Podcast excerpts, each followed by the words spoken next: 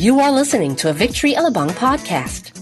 Why is it important to know where our spiritual conflicts happen? Unlock the truth of this crucial question in this audio message by Pastor Sunny Waman. So ngayon naman po, pag-uusapan natin yung ikalawang yugto which is yung uh, saan ba, sa atin personally saan ba nagsisimula ang ang, ang conflict mismo sa ating buhay. Uh, titingnan din po natin saan sa ang bahagi ng ating buhay tayo hinihiritan ng kaaway. At uh, pangatlo, paano ang ano ang dapat nating gawin upang ito'y ating mapagtagumpayan. So, kung mapupunan ninyo maging ang ating uh, pag-uusap dito ay ikangay progressive, ano? Sinimula natin doon sa origin, ano ang ginawa ng kaaway, paano niya tayo nililin lang. Naalala po ninyo yun? Last week, okay? Ngayon naman, sa atin na, personally. So, tuturuan namin kayo maging war freak dito.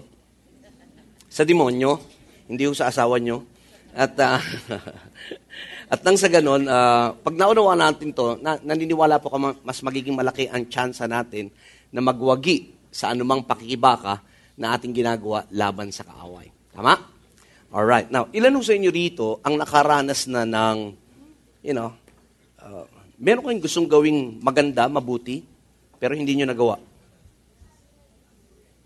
Ha? Alala niyo yung kanta? Gusto kong pero, yeah. Uh, naging, naging totoo ba sa inyo yun? Naging totoo ba? Di ba, may, may gusto kang gawing mabuti, pero hindi mo nagawa. Tapos kung ano yung ayaw mong gawin, tama ba? Ha?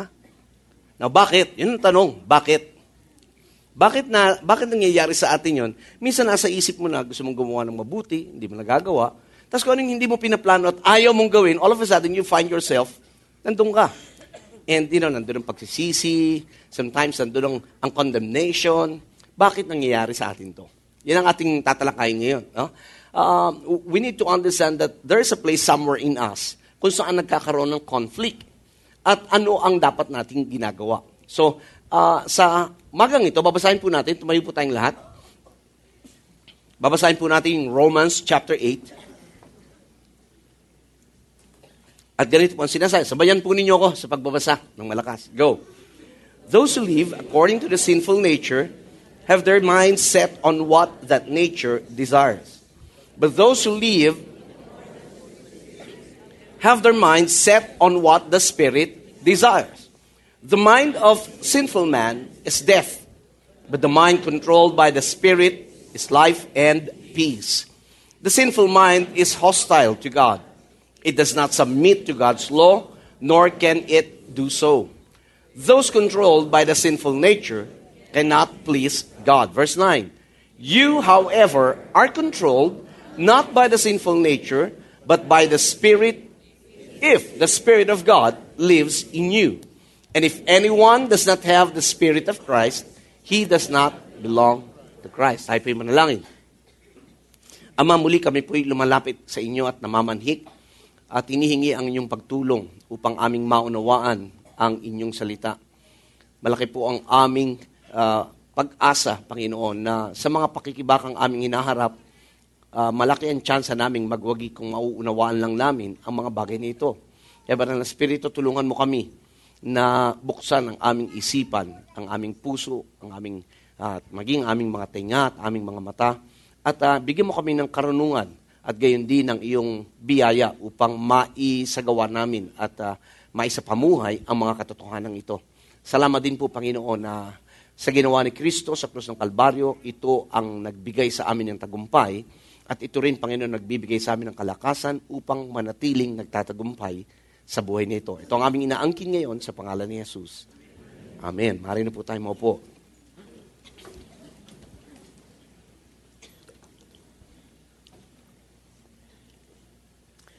Sa ikapitong kabanata po ng uh, Aklat ng Roma, ay tinalakay po ni Pablo yung aking uh, tinanong sa inyo kanina, na kahit siya mismo, isang batikang ikangay, isang batikang apostoles, nagsulat ng uh, one-third ng buong New Testament, nakaranas din po siya ng katulad din ng nararanasan natin. May mga bagay siyang gustong gawin at dapat gawin na hindi niya nagagawa, at may mga bagay siyang hindi niya nais gawin, pero ito ang kanyang nagagawa. At ang sabi niya, ito ay sa kadahilan ng mayroong ikangay likas na kasalanan na nasa bawat isa. Okay? Yung sinful nature na sinasabi. Now, hindi niya tinatalikuran ang responsibilidad na sagutin ang mga maling kanyang ginagawa. Pero, kanyang naunawaan din na yung, yung struggle na yon, yung pakikibaka na yon, doon sa kanyang loob, ay palaging naririyan. Bakit? Dahil hanggat tayo nasa lupang ito, hindi nawawala ang struggle. Tama? Mamaya makikita rin natin kung bakit. And then, kanya rin pong kinilala uh, na uh, there's a conflict with, between the flesh and the spirit. Ang ating laman at ang ating spirito, kontrapelo ho yan. Lagi ho yan nag-aaway. Hindi ho kailanman yan magkakasundo. Pero meron tayong tinatawag na isang arbiter na kung saan yung kakampi, yun ang mangyayari or yun ang magwawagi. Kinalala rin po ni Pablo na sa kanyang ganang sarili, sa kanyang ganang lakas, sariling lakas, ay hindi niya kayang mapagtagumpayan ang lahat ng ito maliban na maunawaan niya ang ginawa ni Yesu Kristo sa krus ng Kalbaryo, ang kapangyarihan ng kanyang salita at ang, magi, ang maging ang kapangyarihan ng banal na spirito. Yun yung, yun yung background ng, ng uh, pag-uusap na ito. So, ngayon, sabi ko nga, kailangan maintindihan natin, personally sa atin, nasaan ba yung tinatawag na conflict? Saan ba sa atin, as a person, bilang mga Kristiyano, saan ba nagsisimula ang lahat? Nasaan ang pakikibaka? Now, whether we like it or not, ang demonyo po ay gigil na gigil sa atin. Okay? Uh, kung kayo po ay umaasam pa, natatantanan kayo ng demonyo, eh wag na asa pa you. You know, wag na kayo umasa.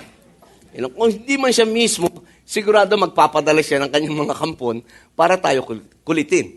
Pero again, ang magandang balita, regardless kung ano man ang ginagawa ng, ng kaaway, pag naintindihan natin kung saan nagsisimula ang lahat ng bagay, malaki ang chance nating magwagi. So, una sa lahat, the place of conflict. Nasaan ba ang tunay na pakikibaka? Now, isa lang yan, sa buhay natin, dito lahat nagsisimula. Sa isipan. Ang demonyo ay gigil na kontrolin ang ating isipan, ang ating pag-iisip. Ang demonyo ho ay wala siyang ibang ninanais. Alam niya na nung ikaw ay tumanggap kay Jesus balang, bilang Panginoon at tagapagligtas, alam niyang hindi niya basta kayang you know, uh, kunin pabalik ang iyong spirito. Maliban na lamang ito ang magdikta. Na, naunawaan po ninyo? So everything starts here. Na, nandito po lahat yon. The battle is in the mind. Now, kaya nga makikita natin sa buhay natin, di ba, lahat dito nagsisimula. He wants, again, as I've said a while ago, He wants to control our mind. Dahil alam niya, pag nakontrol niya ang ating isipan, ang mga bagay na ito, ang simulang mangyayari. Punahin natin, nasaan ba ang kasinungalingan? Saan nagsisimula ang kasinungalingan? Dito. Tama? Tama ba? Okay. Dito naglalaro lahat. May narinig kang kasinungalingan o kahit tayo mismo gusto natin magsinungaling. Saan nagsisimula? Dito. Saan nagsisimula ang takot? Dito. Okay? Saan nagsisimula yung, yung pagkalito? Dito. Saan din nagsisimula yung tinatawag na possession? Dito rin. So, kaya, ang demonyo, he'll do everything to focus sa ating isipan. You know, uh, maring narinig niyo before me na, na may nagsabi that mind is powerful. Ang ating isipan ay napakamakapangyarihan. Sa katunayan, dun, yun din po ang sinabi, halos ganun na sinabi ng Diyos doon sa tor- Torre ni Babel, nung sinabi niyang, uh, nung nagka, nagkaroon ng unity, mga tao nagsimulang mag-usap, nagkaroon ng goal, sabi ng Diyos, wala nang magiging imposible sa lahat ng papasok sa kanilang isipan. Ang gusto kong isumiti sa inyo ngayong umagang ito. Satan wants to control our mind, and that's the reason why he would put a lot of things sa isipan natin. Now, hindi alam ng demonyo kung ano iniisip mo ngayon. Dahil hindi siya all-knowing. Pero, pwede kanyang saksakan ng kung anong iisipin mo ngayon. Maring ganito ngayon, nakikinig kayo sa akin, pero tingin nyo na sa akin hotdog, kundi man hamon. At hindi nyo ba napupuna, sa tuwing gumagawa kayo ng desisyon na sumunod sa Diyos, magbasa ng Biblia, manalangin, dumalo ng mga victory group, all of a sudden, ang dami biglang naglalaro sa isipang ito. Lagi ko ang sinasabi kahit bagong gising ka sa umaga at nagbabasa ka ng Bible, inaantok ka na naman. Parang nilalagyan ng mainit na buhangin ang iyong mga mata. At habang ikaw ay nananalangin, kinabukasan ka na nag-amen. Naranasan niyo ba yon? Ah. No, but kidding aside, that's, that's how it works. In the spirit and even in the physical realm. That is what the devil does. He'll do everything to take full control of our mind. Na, bakit? Dahil alam niya, pag ito na control niya, sunod-sunod na yan. Ang spirito natin, hindi makapag-decide on his own. Meron siyang desire, pero sino ang nagde-decide? Ito. Ang laman natin, hindi rin nakakapag-decide on his own. He can only feel, it can only feel. Sino nagde-decide? Ito. Kaya kung saan ito kakampi, whether sa laman o sa spirito, yun ang magwawagi. Now, balikan natin yung Romans chapter 8, verse 5. Sabi niya, those who live to the sinful nature have their minds set on what that nature desires. But those who live in accordance with the Spirit have their minds set on what the Spirit desires. Dalawa. Merong nagdi-desire sa laman at merong nagdi-desire saan? Sa Spirito. Which means, listen, all of us, walang exempted dito, lahat tayo ay produkto ng desisyon. Kung ano tayo ngayon, ito, ang malaking bahagi nito ay sa desisyon na ginawa natin. Walang pwedeng magdesisyon para sa'yo. Maaari kang ma-impluensyahan ng iba sa desisyon mo. Maaring mahata ka ng iba sa desisyon mo. But at the end of the day, ikaw pa rin ang nagdidesisyon. Tama? Kahit sabihin mong, hindi ako magdidesisyon, yun ang desisyon mo. It is already a decision. And so kung ano tayo magiging in the future, ito, ang malaking bahagi nito ay kung anong desisyon ang gagawin natin ngayon. Kaya, saan tayo nagdidesisyon? Dito. Saan naglalaro ang lahat ng bagay? Dito. Saan tayo nag-iisip? Dito. Saan tayo nagtitimbang? Dito ng mga bagay-bagay. So ganun, ganun kahalaga na maunawaan natin ang kapangyarihan ng isip na meron tayo. Kaya nga, punayin ninyo, kahit ang demonyo, di ba yung level ng kanyang atake sa atin? Nagsisimula yan sa obsession. Alam niyo, obsession. Di ba? May mga bagay kang gustong-gusto, hindi ka mapakali, hanggat hindi mo nakukuha yon. Gagawin mo ang lahat para makuha lamang yon. Akala lang natin, eh, desire ko yan eh. Now, we, sometimes we just have to be careful. Baka nababanatan na tayo ng kaaway, hindi pa natin alam. Dahil yung obsession na yan, pag hindi natin pinansin at hinayaan natin kontrolin tayo, pupunta sa susunod na antas. Ano yung susunod na antas? Yung tinatawag na depression. Na pagka hindi mo nakuha, ang lungkot-lungkot mo. Pag di mo nakuha, sira na araw mo. Hindi ka na makausap ng matino. Sira, depressed na. And sometimes, eh, pastor, yun ang feeling ko. Yeah, doon tayo nalililang. We just thought it was just a feeling. Parang ang takot, di ba? Ang tawag natin doon, feeling. But the Bible says that God has not given you, it didn't say God has not given you the feeling of fear. Sabi, He did not give you the spirit. So in short, fear is not a feeling. It's a spirit. A bad spirit. Okay? Now, going back from obsession, napunta tayo sa depression. Now, if we will not take heart to fight for that, now, ito naman tindi. Nauuwi na tayo sa oppression. Ano yung oppression? Kung ano-ano ang nararamdaman natin. Na kahit ang doktor, hindi malaman kung ano nararamdaman mo. Feeling na, wala na. You know, uh, nintindihan niyo ba pinag-usapan natin? Okay? Oppression, ito na yung parang, kahit ikaw mismo, hindi mo na maintindihan. Now, take note, hindi natin maintindihan. Why? Because the devil is trying to take control of our mind. And if we will set it aside, the worst thing would happen, which is possession. Kung saan we don't totally make decisions on our own. You follow? Okay. So, eto palagi kapatid. Tignan mo yung katabi mo. Sabi mo, isip. Hmm. Nga, esep, esep. And again, in this verse, people tend to choose where, where to base their lives. Sa nila ibinabase, sa nila itinatatag ang buhay nila. Whether itatag nila ito on something or someone. Yun yun. Get those who live according to the sinful nature, those who live according to the with the spirit, and so on and so forth. You see, we think about what we expose ourselves to. Ano ibig sabihin? Yung salitang mind dito, yung pinagkuha ng salitang Grego, ibig sabihin nito, yung mind na yon, is a faculty of a thoughtful planning the faculty of a thoughtful planning. Meaning, ito yan eh, Hindi mo mapipigilan ang anumang dumaan sa isip mo.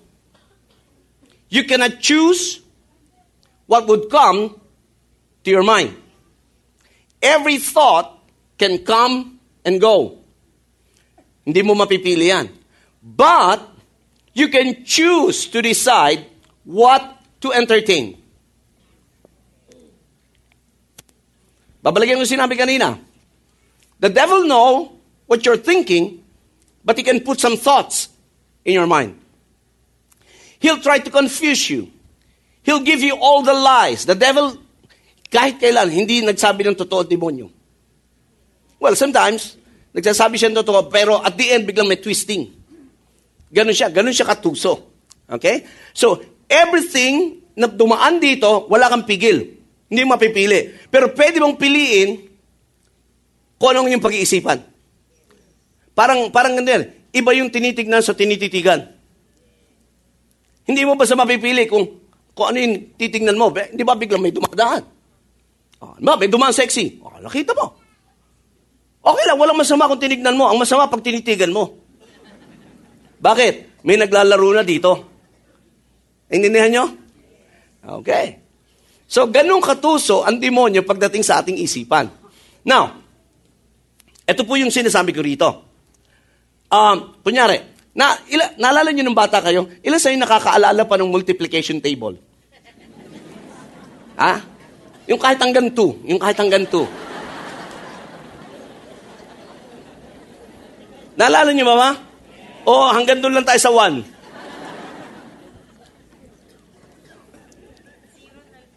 Zero na lang.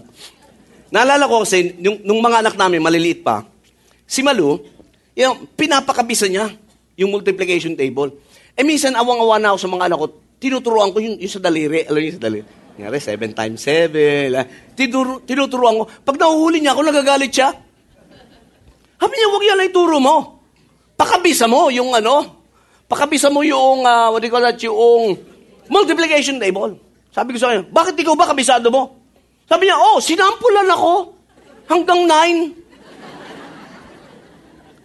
Tapos sabi niya sa akin, ikaw, alam mo ba multiplication? Sabi ko, kaya nga ako nagpastor eh.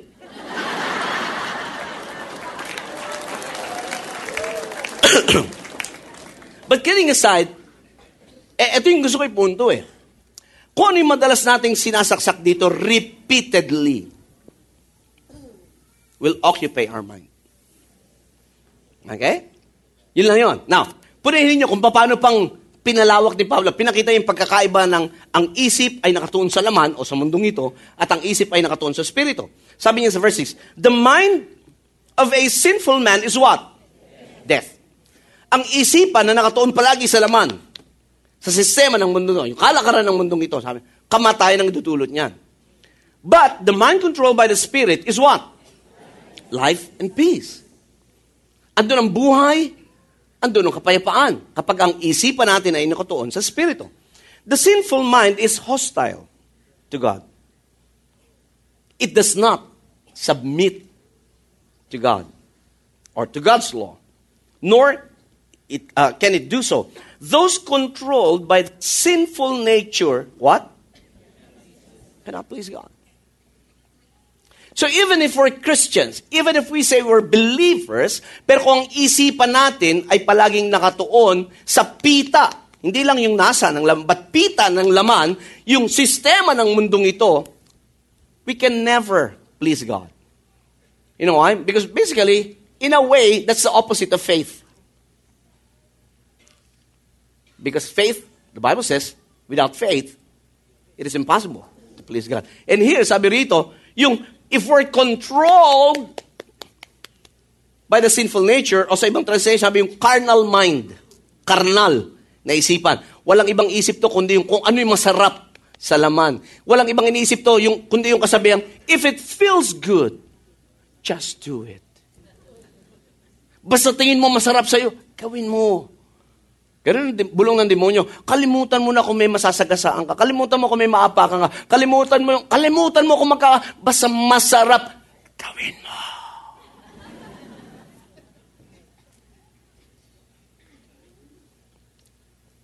And kung nandun tayo, or ang sino man sabi ron, yun ang sinasabi.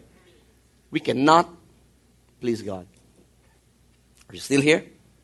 You see, a carnal mind focuses on the flesh. It opposes and is rebellious to God. Easy. All right. Now, nabanggit ko kanina, what we put in our minds repeatedly occupies it. Ano man. Kaya nga kita nyo, di ba? Yung, yung, uh, madalas nga, daig pa tayo ng mga anak natin. Mga anak natin may memory verse eh. Sa Sunday school nila, di ba? Tama ba? Minsan nga, tayo pa tinuturoan ng anak natin. Daddy, uh, alam niyo po yung John 3.16? Oo naman, anak. Tinuro po sa amin sa Sunday school yan eh. Oo naman, at pinipreach din ni Pastor yan. Daddy, alam po yung John 3.16? Oh, simple lang, Jesus wept.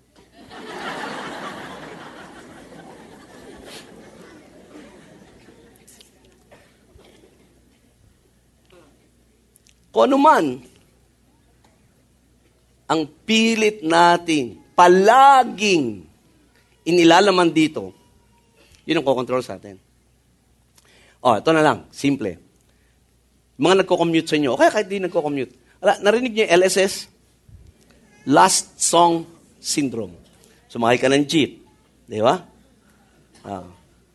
Tapos biglang narinig mo, Up from Gatton Star. Yan na na na. Haven't you noticed pagbaba mo? Gaganon ko. Minsan, you know, yung iba nga, hinahanap pa yung lyrics eh, sa internet. But haven't you noticed, ganun nangyayari? Why? Because it's, it, it, it occupies our mind. That's why, ito yung sinasabi ko, that we have to be choosy kung anong entertainin natin dito. Kaya nga minsan, you know, pag may nagsasabi sa akin, Pastor, ito yung sabi ni Lord. Okay. Next question ko, sino Lord?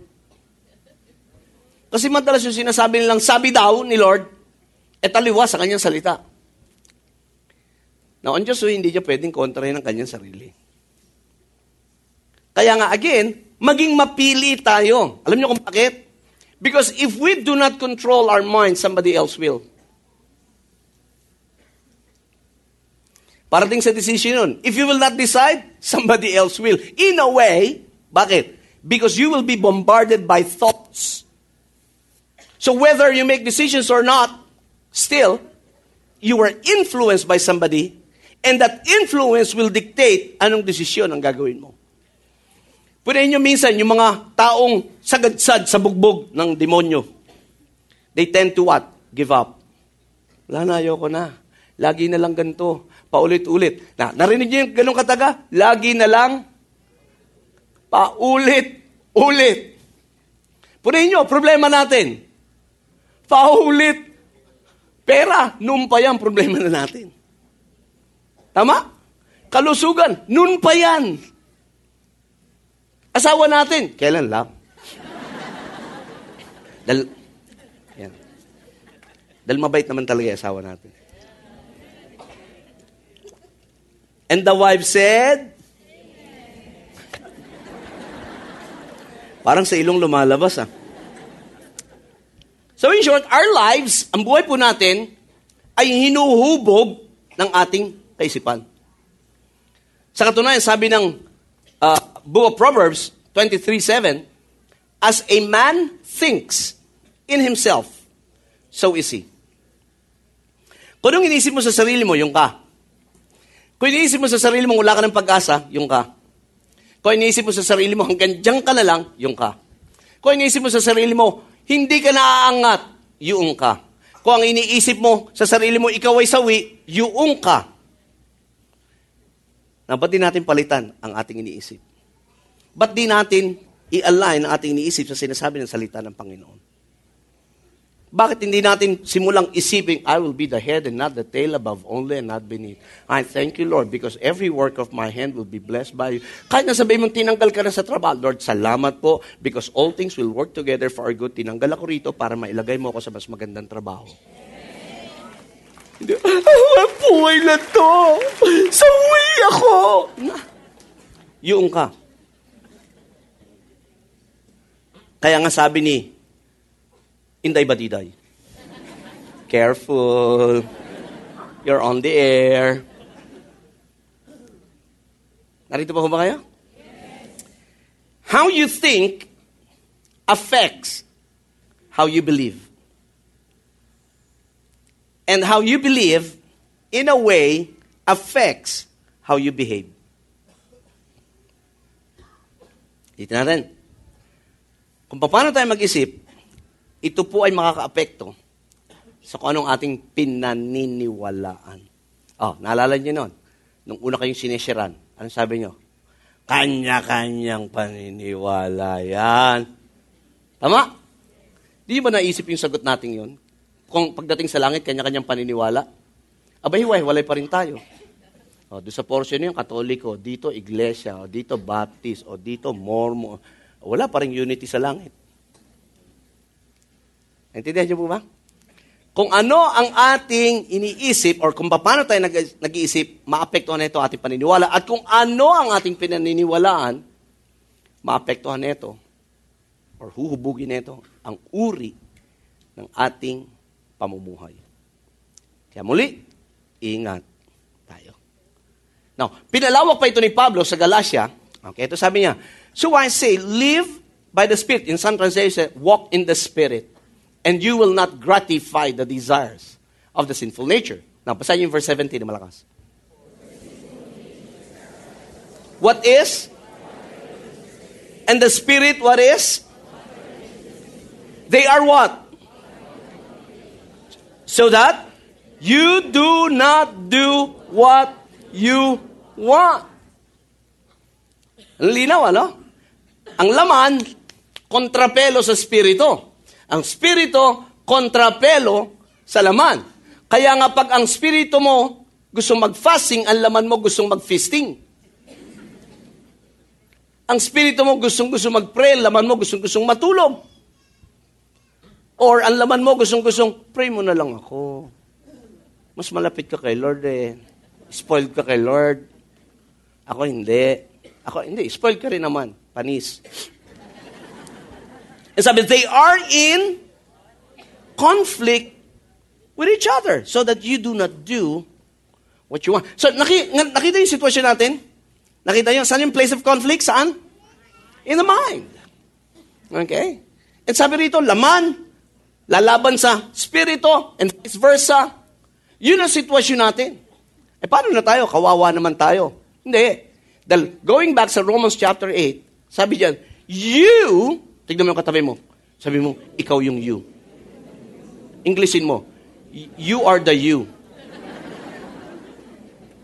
You, however, sana natin, maganda to.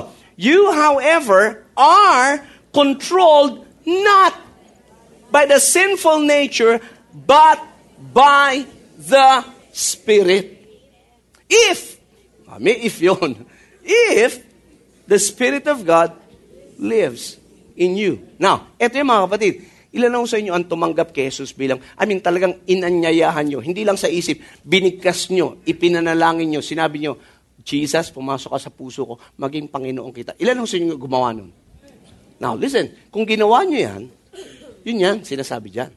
Dahil the moment you accepted Jesus in your life, immediately, say immediately, immediately, immediately the Holy Spirit lives in you. Pero ito yung gusto kong sabihin. Nung na-born again ka, ang nabago lang sa yung spirito mo. Yun lang ang na-regenerate.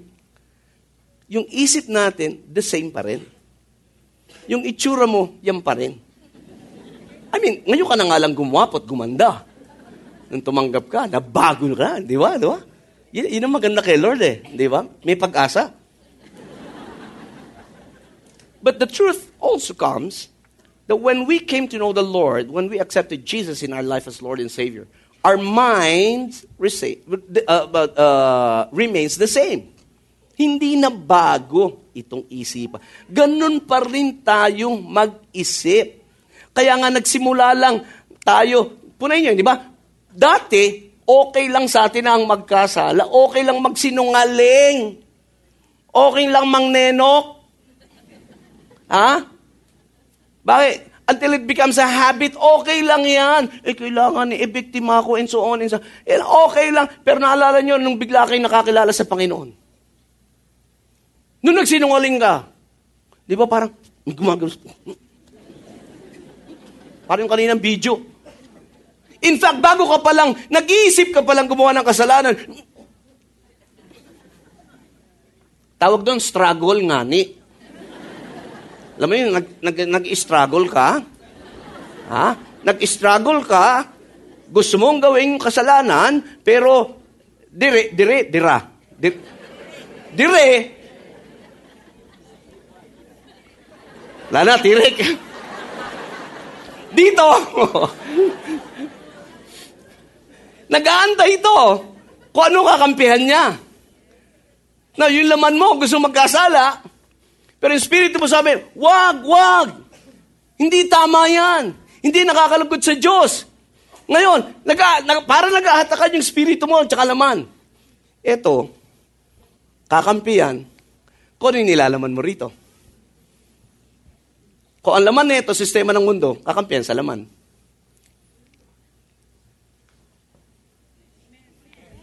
Pero kung ito na bago, pamagitan nito, kakampiyan sa Espiritu. So, ang desisyon nasa iyo. Okay? Na, malinaw mo ba? Kaya sabi diyan, ikaw, sabi mo sa katabi mo, ikaw yon. You are controlled not, ano sabi? You are controlled not by the Spirit, but by, or you're not controlled not by the sinful nature, but by the Spirit. And if anyone does not have the Spirit of Christ, he does not belong. Okay, next. Punan nyo to. Balikan natin story Jesus as an illustration. Tapos, I'm done. Si Jesus, um, ito, ito, yung, ito yung story niya noong siya po ay uh, natukso, ng, tinukso ng demonyo. Okay? Siya huy nag-aayuno. Now, gusto ko simulan dito. Sabi dito, Jesus is what? Now, I love that. Sa tuwing mababasa ko sa Biblia, yung katagang yan, puspos ng balang spirito, may magandang nangyayari palagi. Pero bago may magandang mangyari, lagi ko rin pupuna, pagka nababanggit yan, puspos ng banal na spirito, merong pakikibaka. Dahil may layunin kung bakit ang Diyos ay gusto niyang pumuspos ng tao ng banal na spirito. May layunin siya. Hindi lang dahil trip niyang puspusin ka ng banal na spirito. May purpose. Bakit gusto ng Diyos na ikaw ay puspos? So, Jesus, full of the Holy Spirit, returned from Jordan and was led by who? Did it say he was led by the devil? Now, it was the Spirit who led him where? Ha? Hindi ba sinabing in the greener pasture? Now, ito yung isang bagay na gusto kong yariin ngayon dito sa isipan natin. Because maraming beses sa atin, ang feeling natin, pag ang Diyos ang nanguna sa atin, laging maganda ang pagdadalhan sa iyo. Now, minsan hindi natin napupuna na oo, nanguna ang Diyos sa atin, dinala ka sa, sa isang sitwasyon na ayaw mo, hindi para sirain ka. Para subukan ka. Hindi para tuksuhin, para subukan. God does not tempt man. Sabi ng Bible, James chapter 1. It's the devil who tempts man. God tests man to bring out the best in us. Kaya tayo sinusubok ng Diyos para lumabas yung pinakamagandang bahagi. Pero ang Diablo, tinutokso tayo para lumabas yung pinakapangit. Naalala ko nung bago ako nun sa Ortigas, meron pong nagsabi sa akin, Hamiya bro, alam mo dito, Hamiya, may pagkakataon you will be intentionally, intentionally be offended. Sabi ko, mga Christian ba kayo? Intention, i-offend nyo ako? Bakit? Ito sabi niya, para makita mo kung anong demonyo pa nasa iyo. Tama? Sabi, hindi mo makikita ang demonyong nasa iyo kung puro bless, bless, bless, hallelujah, hallelujah. Makikita mo yan when you're offended. How you react.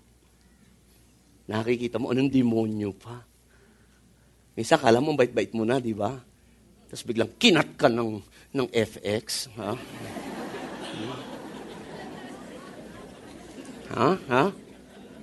Madadaan ka sa makitid, makitid na karsada, tas gigit-giting ka ng pedicab. Diyan makikita. No, madalas, ang pagsubok ng Diyos at ang tukso ng demonyo, madalas parang hairline difference. Minsan nga nagsasabay eh. Ito, feeling ko to sabay. Dinala siya ng spirito sa ilang para ano sabi? Tuksuhin ng demonyo, ng diablo. Okay? Kuha niyo ba? Kuha niyo? Alright. Now, tingnan niya ha. And then sabi, he ate nothing during those days and he was fasting for 40 days and 40 nights. Tapos, natapos na. So, eh, could you imagine? Si Lord 40 days, 40 nights, nag-fast. Tayo 4 minutes nag struggle Ha? Nahilo na ako. Ha?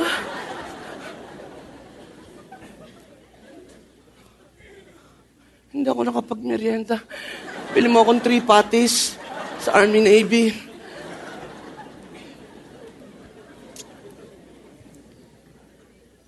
Ah, kwento ko lang para migli tayo.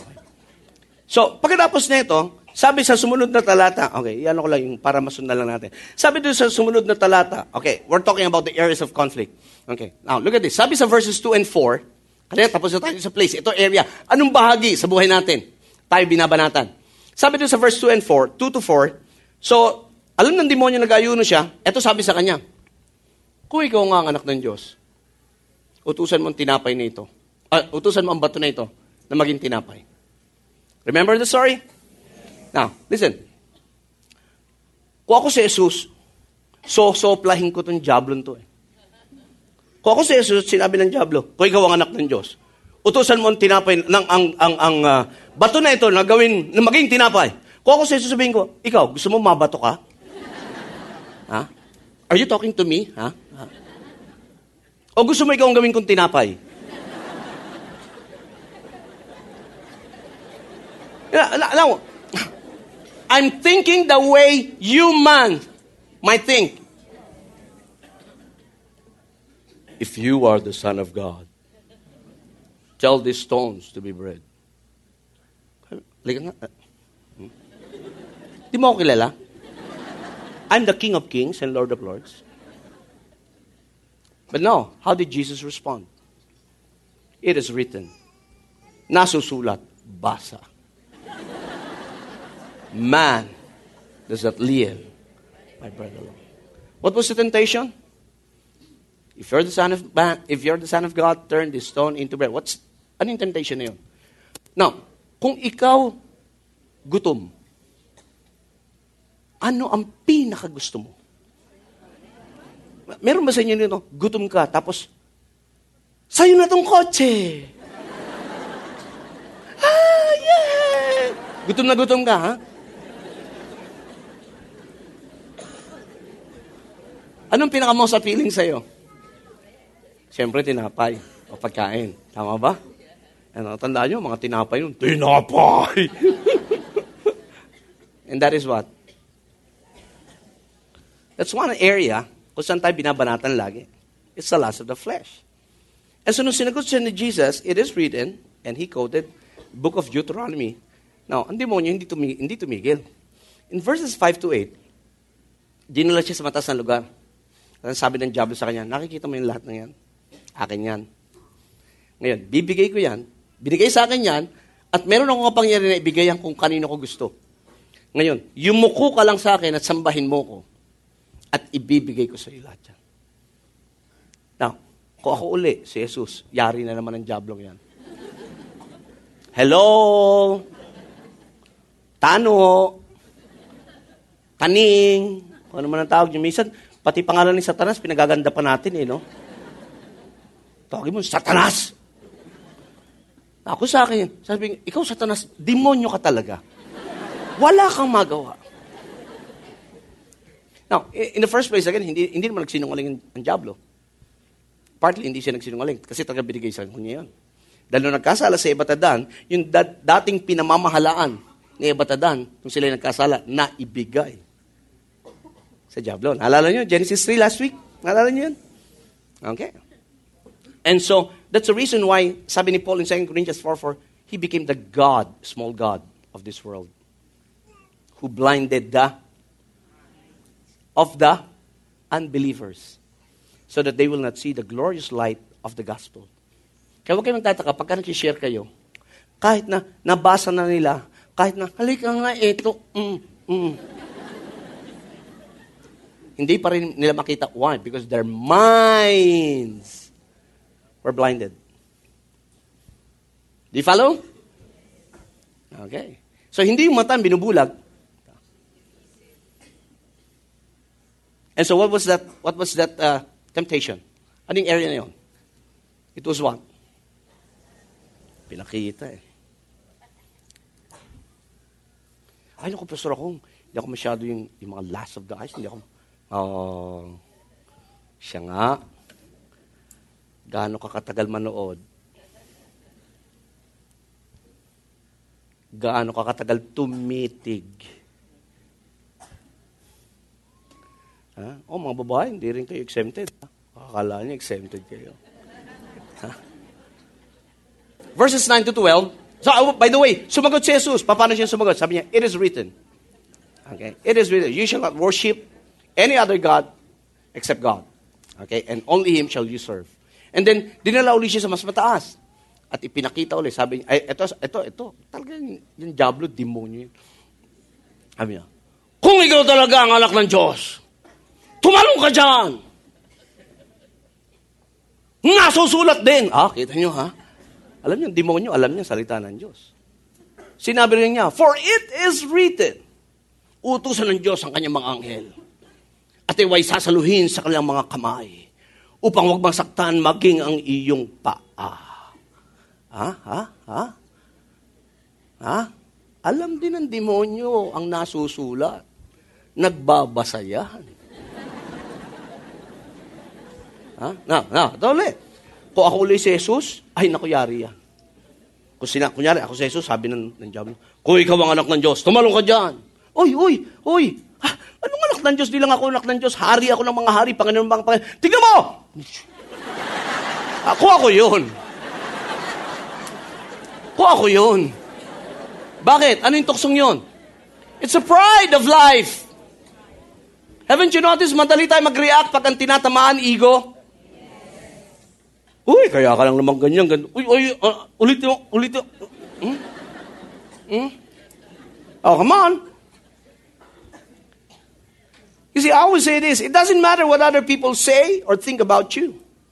What matters is what God says and think about you. Alam mo, secured ka lang. Dapat secured ka lang. Kahit sabihin tao, secured ka lang.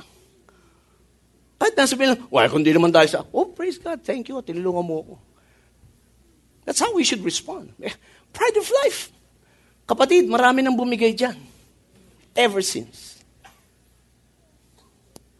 Amen. Nananiwala ba kayo? Sabi ng Ecclesiastes, there's nothing new under the sun. Alam niyo, yan din yung ginamit niya. Kaya ba? Ganyang, ganyan. Okay? Naalala niyo ulit kay Eva? Ano sabi nung, nung serpent? Oh, sinabi ba ng Diyos? Talaga ba sinabi ng Diyos, di niyo pwedeng kainin, ano ma'am, uh, puno dyan? Ano sabi ni Eva? Oh, hindi namin pwedeng kainin yung puno, yung bunga lang. hindi. Sabi, hindi naman. Hindi naman. Now, remember, uh, how does the devil work noon? He questioned God's word. Okay? At, at sabi ni Eva, no, ah, hindi naman. We can eat any except that one in the middle. Kaya lang problema, nagdagdag siya. Ni wag namin hawakan. Okay? So, alam ng demonyo na hindi nito alam yung sinasabi niya. Ha? Hindi, hindi ito nagdi-devotion. Oo. Nakikibasa. Hindi nga ito nagbabasa, nakikinig lang to. Hindi nga ito nakikinig, tulog nga yan pag preaching. O, ano yung sabi ng demonyo? You will not surely die. Ano, ano yan? He negates the judgment of God. Sabi ng God, no, hindi. You will surely die. Ang sabi ng demonyo, ah, you will not surely die. Okay, gano'n lang yun. And then, ano sabi ng demonyo? The moment you eat of it, your eyes will be open, sabi sa verse 5. And you will be like Him, knowing good and evil. What, what, ano? He discredited the, what? Character of God. And then verse 6, eto na.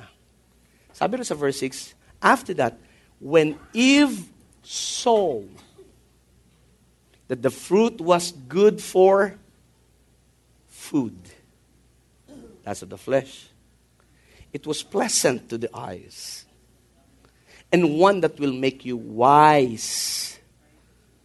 She took of it, ate it, gave it to her husband, and he eats it. Nothing new under the sun. And that's the reason why the Apostle John declared it in chapter 2, verses 15 to 17.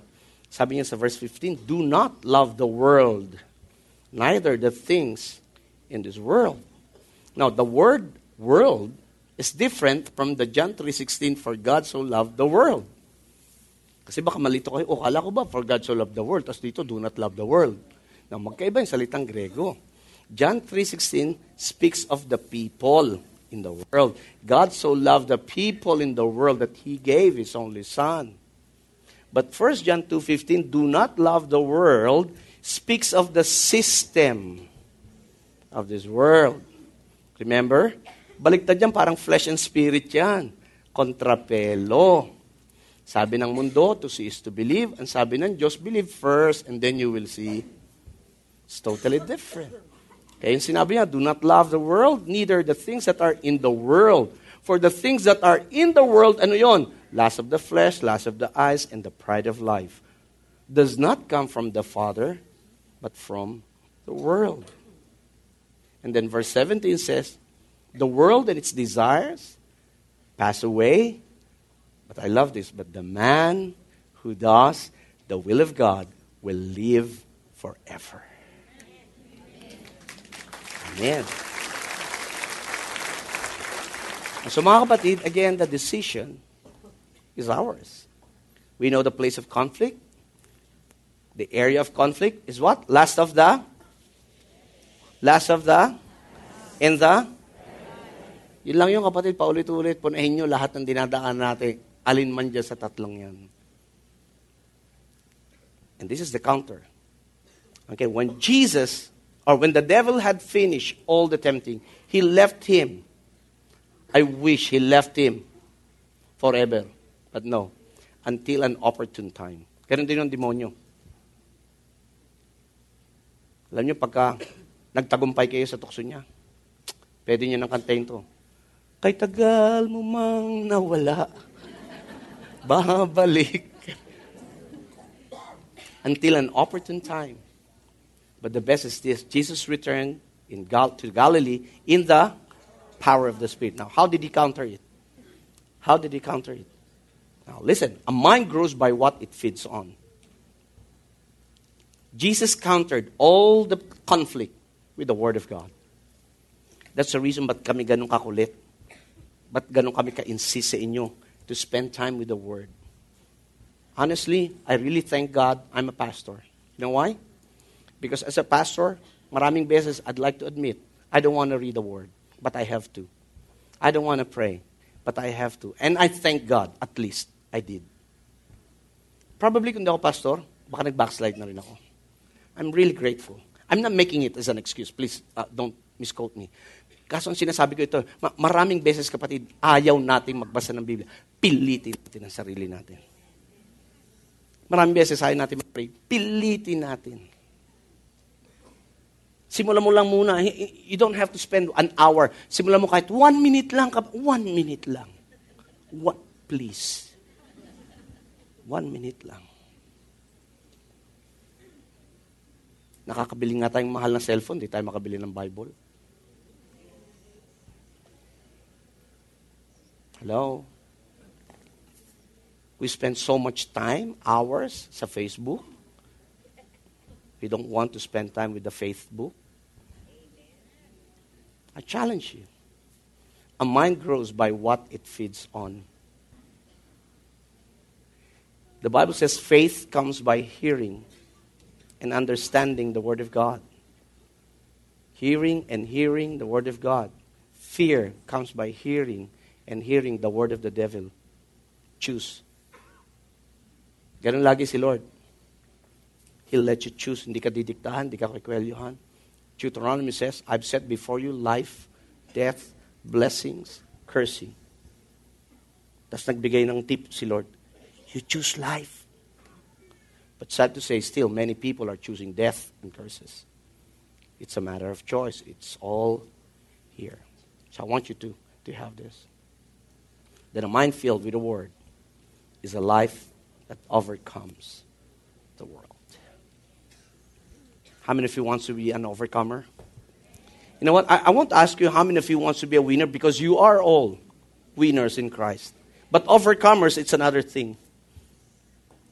Overcomers means if you're a winner, you just enforce your victory. Kaya lagi ko sinasabi, huwag ka na magpatalo sa isang talunan. Jahe. Amen? Mind is so powerful. That's the reason why Paul said, do not conform. Huwag ka nang makiayon sa takbo ng mundong ito. But be transformed. How? And then you'll know the will of God. In Philippians chapter 4, it says, finally, sabi mo sa katabi mo, sa wakas tapos na si pastor. Finally, brothers, whatever is what? Whatever is? Whatever is? Whatever is? Whatever is? Whatever is? If anything is? Or what should you do? Choose to think these things. Anything that comes to our mind that is not in line with any of that, reject it, negate it, pull it down. Choose to think what is true, noble, right, pure, lovely, admirable, excellent, praiseworthy. And if you cannot think of anything that is any of this, then you just think of Jesus. He's all of that.